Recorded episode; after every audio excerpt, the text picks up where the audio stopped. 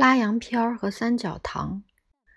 我家老妈在某些方面有一种奇怪的执念，比如我去看拉洋片儿，或是去糖果店的时候，从来不肯给我钱买东西。她说那些小店里的食物不卫生，吃了会拉肚子或中毒。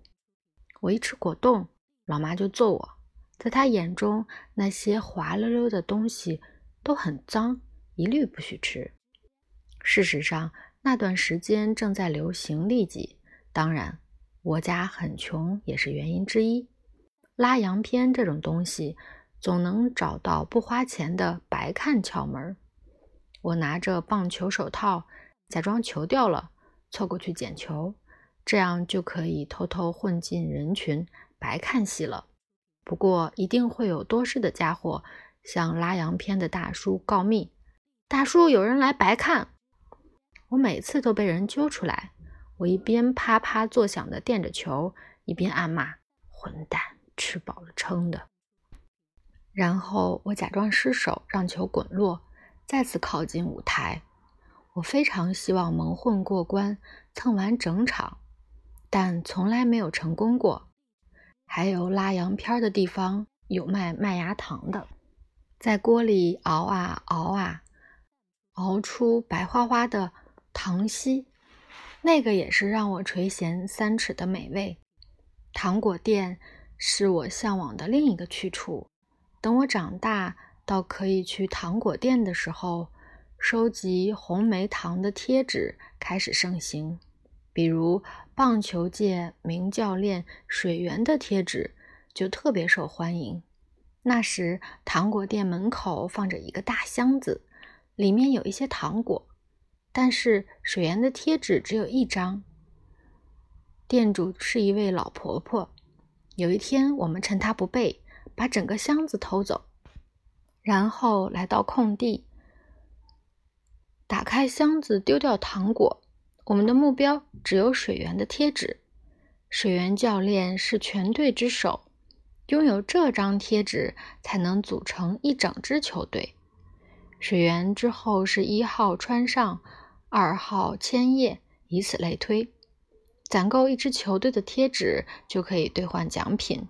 我记得攒够三支球队就能得到一个球棒。直到现在为止，我都认为水源是有史以来最伟大的教练。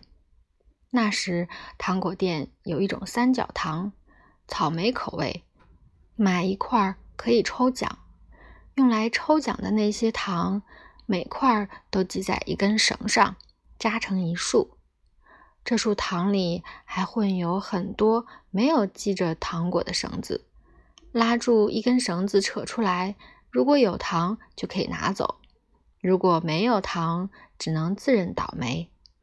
我们这帮孩子坏事干得太多，看店的老婆婆也学精了。每次我们一来抽奖，他就拿着那束糖钻进厨房，把没有系着糖果的线头小心翼翼地藏好，然后再拿出来让我们抽奖。我是个坏小孩，选中一根线一抽，发觉不对劲就立刻停手，说我抽错了，不是这个，不对不对，还是这个吧。老婆婆心里一清二楚，最后说。不要抽了，你告诉我要抽哪根？他不让继续抽了，可以了吧？你都抽好几次了。于是我也假装不在意，就这个吧。一抽，妥妥的没中。我们干了那么多坏事，老婆婆也学精了。有时我趁老婆婆不备，直接从寄纸糖的那一端。抽一颗大的，这时老婆婆就会说：“你等会儿，刚才我没看到，你重抽一遍。”哎，气死我了！